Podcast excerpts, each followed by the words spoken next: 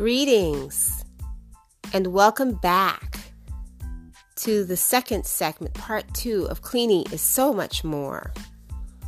Yes, so we left off at kids and parents and everyone else in the global humanity community on cleaning during coronavirus. And there's a lot more to cleaning than meets the eye. It's not about cleaning the dirt uh, and especially in uh, Asian countries and Asian culture, it's really about cleaning your mind, body, soul, and spirit. It's about cleaning who you are and all the bad things that are inside of us. Okay, maybe we don't have bad things in us. We may have things that are happening that might distract us from pursuing our purpose here. But it can be fun. But also, the great warriors of our history did such a thing as meditation, or what we would call in Aikido misogi, a form of meditation, doing something. So I know all of you have heard of the flow state. Well, cleaning can be that and more. So, what do you do during this flow state? Well, you pick a moment in time and you keep it regular, like a regular schedule. And in this time that we are in quarantine and staying in home, the most important thing is to keep a schedule so you don't go crazy, right? Or you don't get on your family's nerves or your or your own personal nerves. You keep a schedule. So let's start with the broom.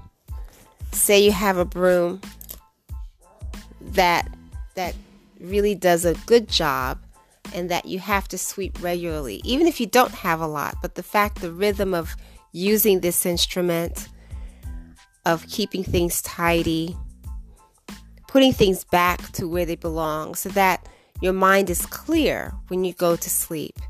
The next morning you wake up and you feel refreshed because you've done what you've had to do. You've done your misogi and you can do it all over again, perhaps as the sun is rising.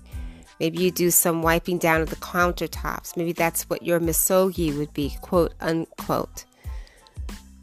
Taking a, a cloth with a really good lemony scent and wiping down the counter, making it fresh before cooking breakfast or making your pot of coffee. That misogi can also be making that pot of coffee. Maybe rinsing out the pot if you use a pot after eating, after drinking your coffee, rinsing, cleaning the cup, putting it back in its place, or even drying it off. That can be your misogi. In a later episode, we'll go through this and do something specific. Or you can pick on something that you think you'd like to do specifically, and we can do it together in our future show or segment. And kids, what is it that you like to do? What are the things that your parents like to tell you that you need to do on a daily basis or often and that you might forget that you need to do or you don't want to do them? Now it's your turn to turn it into a misogi, which is your own personal practice of meditation. And I guarantee you all that you will feel really calm and happy after having done it because you make it your own, nice and simple. So, there, there's a quick segment on cleaning is so much more.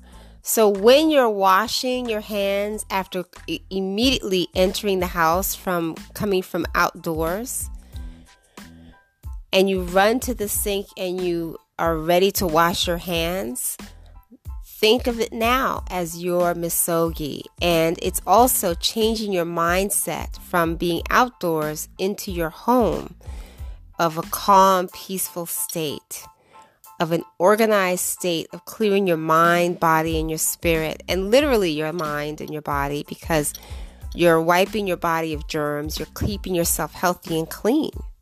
How great is that?